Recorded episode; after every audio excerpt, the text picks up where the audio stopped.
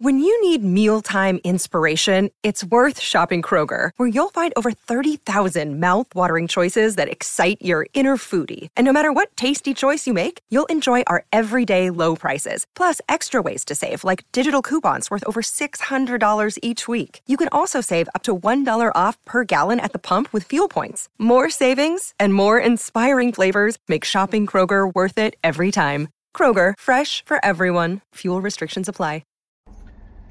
Good afternoon, everybody. Uneducated Economist here. So, you know, I just keep feeling like a broken record a lot of times when I come out here and I kind of give you the same information over and over again. But so much is now starting to take place that I had predicted before. And it's not hard to really predict what the Federal Reserve is going to do if you read the Federal Reserve speeches. Now, the Federal Reserve uses, some, uses something called jawboning, forward guidance. I call it credible threats.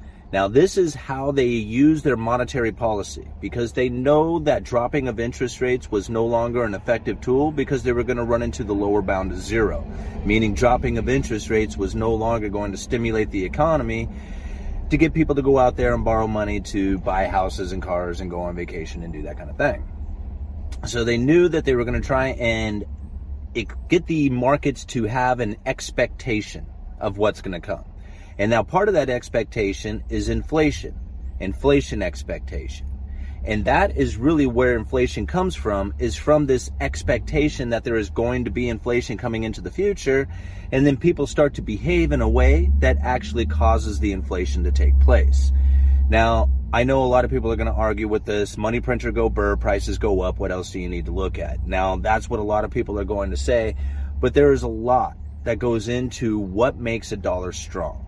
Okay. Now, predicting what the Federal Reserve is going to do and how is it that a strong dollar is going to affect our future? Because I had an email even today that somebody says, you know, I go down to the grocery store and they gave me a list of all these prices that are so much more expensive and that the strong dollar doesn't exist in the food. Okay. Yes, there is supply chain breakdowns. There's supply and demand. There is available You know, availability, I guess I should say, out there, and transportation, input costs, labor costs. There's a lot of stuff that goes into what gives you the retail pricing. Okay. Now I get that part. I follow lumber, right? I'm a, I work lumber. I work retail industry, right? The retail lumber industry. I watch lumber prices go on a two by four eight from three dollars all the way up to thirteen and a half dollars, and drop all the way down to five dollars again. Now here at five dollars a stick, it's expensive, but it's somewhat close to a normal price, normal-ish, high, but normal-ish, right? So these are some of the transitory effects coming into inflation. People said that it's not transitory. Even like the Federal Reserve says that they missed the mark. People, all kinds of economists out there are saying how the Fed got it wrong. No, none of that happened. None, the Fed did not get it wrong. They are exactly where they want to be. They have prices where they want. They have the expectation what they want. Right? The Federal Reserve is doing exactly what they were expecting to happen in the markets.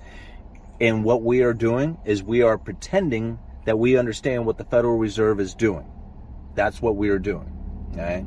Now, it's interesting to think about the Federal Reserve saying that we are no longer using forward guidance. And then every single Fed president and governor and anybody who like has any kind of voice out there in mainstream media, immediately after they say they're no longer using forward guidance, comes out and talks about how there's going to be a three quarter of an interest rate hike coming to the Fed funds rate, like immediately afterwards. So they say they're not using the forward guidance and then immediately come out and start using forward guidance. So we know the Federal Reserve is very much doing exactly what they know they're they're doing, right? They know what they're doing. Now, when it comes to the average inflation targeting, this is something that a lot of people are missing. Look in the look at the links that I leave down in the description for you guys. There's one in there that talks about the average inflation. They knew that they were going to go into average inflation over two years ago. Okay. When they stated it, we are doing average inflation targeting, no longer just targeting, but average inflation targeting, nobody picked up on it. Like a lot of people did, like right when they first said it, but then immediately reverted right back to the two percent target. But that's not what the Federal Reserve is doing. They had lifted interest rates to try and combat the inflation, the price inflation. The lifting of interest rates is going to stay elevated for a significant amount of time beyond when the inflation drops to two percent. Because once it hits the two percent target, the average inflation over time needs to catch up and be at that two percent. Now, this is something to think about, because when, when it comes to predicting what the Federal Reserve does, I mean, there was already people out there saying about how the Federal Reserve is going to pivot, or when the Federal Reserve is going to pivot. They're, they're, they're not even close to pivoting. They're not going to even remotely come close to pivoting anytime soon. What they are going to do is keep interest rates elevated far beyond anybody's expectations, because they are going to try and get that two percent average inflation rate, not the two percent target, but the two percent average over time. And so when you hear about these economists saying about how the Federal Reserve missed it, that they got it wrong, that they don't know what they're doing, that they made a mistake, all that stuff, no, none of that took place. All of it is going according to plan. They have not made a mistake, not according to them. Like, the mainstream media and people might have this perception, and may, they may, the Fed may even allow people to think that they made a mistake so that they can continue to get that inflation expectation that they were shooting for. But they didn't make a mistake. Make no mistake of it. They know exactly what they are doing, and they put this, put us in this position so that they could lift these interest rates. So that they created a situation in which that there was going to be very low unemployment.